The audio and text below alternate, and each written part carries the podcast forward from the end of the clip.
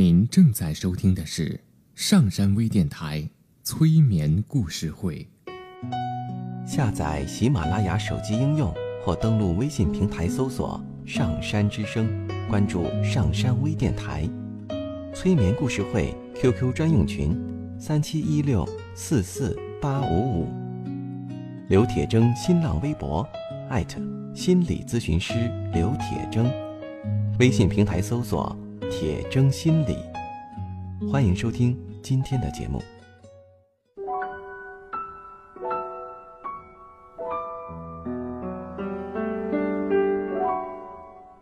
你好，我是铁铮，欢迎你和我一起走进催眠的世界。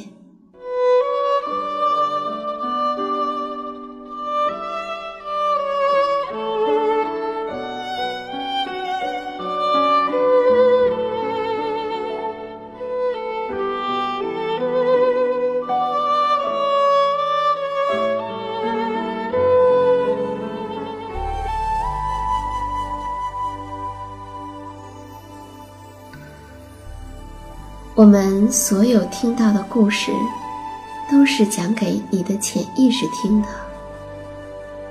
在故事中听到了什么？该如何去解读？故事会带来哪些影响？都由你自己的潜意识来决定，而不是你的思想。因此呢？在听故事的时候，不用去思考这个故事究竟是什么意思呀，在说什么道理呀，其中的逻辑性是怎样的呀？你需要做的只是调整你身体的姿势，坐着或者躺着。而把其他的一切都交给你的潜意识。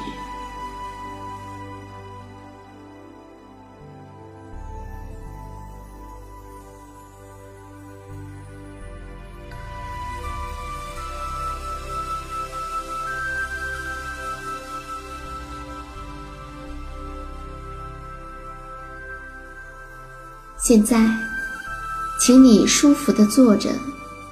或者躺着。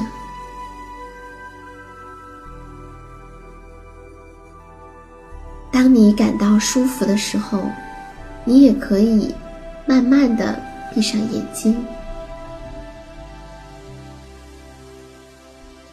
让自己与你的呼吸接触，并且关注这个现象，关注你的呼吸。你不用刻意的去深呼吸，或者调整自己呼吸的频率。你只需要像一个旁观者一样，去观察，去关注自己的呼吸。气体是怎样的进入的，又是怎样呼出的？随着你渐渐的放松下来，我们来听一个故事。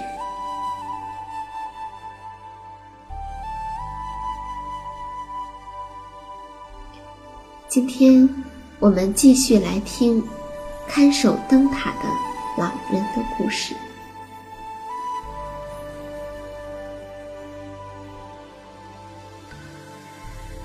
个老人一个人留在这个小岛上看守灯塔，看起来没有比灯塔上的生活更单调的了。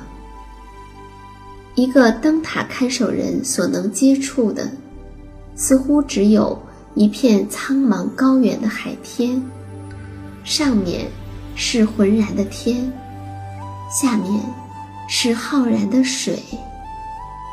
而这个人的心灵，便孤独地处在这两者之间。但是老人却觉得，这是他生平中最幸福的生活了。他每天黎明就起床，早餐以后，去把灯擦得干干净净，之后便坐在露台上，远望海景。他的眼睛永远都不会厌倦当前的景色。在这个浩大的蓝宝石似的海上，总能看得见有好几群饱满的风帆，在阳光中闪耀，明亮的使人目眩。有的时候还有许多的船只，排着长长的队伍鱼贯而来，好像一串海鸥。船上红色的浮筒在微波上徐徐地飘荡。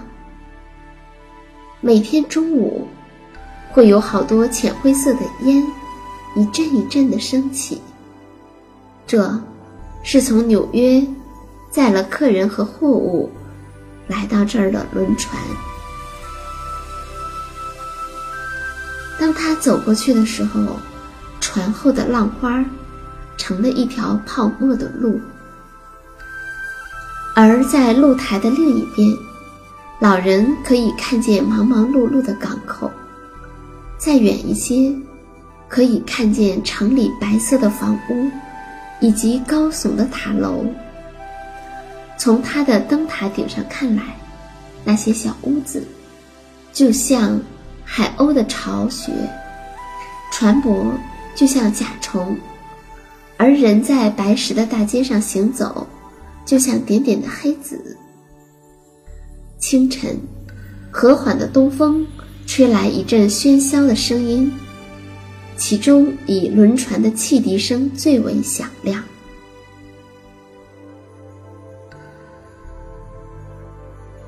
到了傍晚，港口里的一切的动作都渐渐的停息下来。海鸥都躲进了岩穴里去，波浪也渐渐的衰弱，好像有些懒倦了。于是，在陆地上，在海上，以及在这灯塔上，一时都归于寂静，不受任何的喧扰。波浪退落之后，黄沙滩闪着光，在这汪洋的大海上。就好像一个个金色的斑点，塔身在蔚蓝的天宇中显得轮廓分明。夕阳从天空中照射在水上、沙滩上和崖壁上，这个时候便会有一种十分甜蜜的疲倦侵袭了这位老人。他觉得现在所享受的休息。真是最奇妙的。当他一想到这种美妙的休息可以尽他继续的享受下去，便觉得心满意足，毫无缺憾。老人被他自己的幸福陶醉了，而且，因为一个人对于改善了的境况很容易满足，所以他渐渐的有了信仰和希望。一天天的过去。他对于他的灯塔、灯、岩石、沙滩和孤独的生活，都已经渐渐的熟悉了。老人也常常将残余的食物喂给海鸥，每当他给它们喂食的时候，便有一大阵白白的翅膀在它周围飞扑着。老人在这些海鸟中间走来走去，就像牧人在羊群中间一样。在退潮的时候，他便走到沙滩低处，捡拾潮汐所遗留下来的美味的玉鼠螺和美丽的鹦鹉螺。到月明的晚上，他便到塔下去捕捉那些游到岩石缝里的小鱼。后来，他竟深爱着这些石矶和这个小岛了。这小岛上并无树木。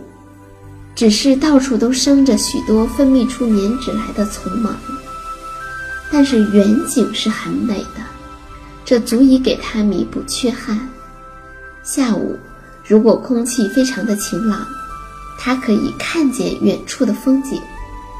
在这个时候，老人就好比看到了一个大花园儿，一丛丛的椰树，巨大的芭蕉，夹杂着像一个个美丽的花树。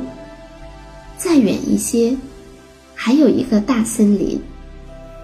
每天的清晨和薄暮，都有蒸汽升腾在这上面。这是一个真正的热带森林。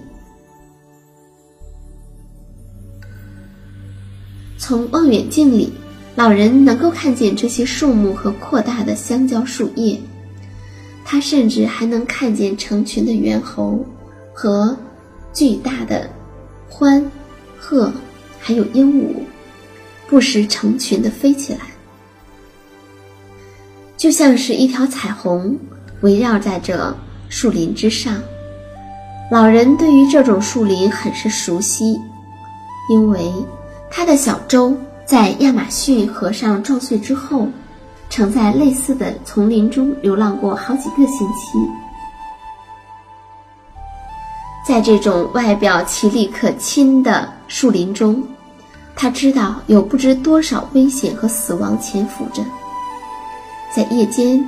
他曾听过附近有猿猴的哀嚎，猛虎的怒吼，看见过蟒蛇像藤蔓一样缠绕在树的身上。他还知道，在这种沉寂的森林中的沼泽里，充满了鳄鱼。他也知道，在这种没有开垦的荒野里，人的生活是多么的艰苦。他因为对这种树林生活有经验。亲眼看见过，亲身遭遇过，而现在，他能够从远处远眺这些荒野，欣赏它们的美丽，而自身又不会受到它们的危害，因此，就使他觉得格外的欢乐了。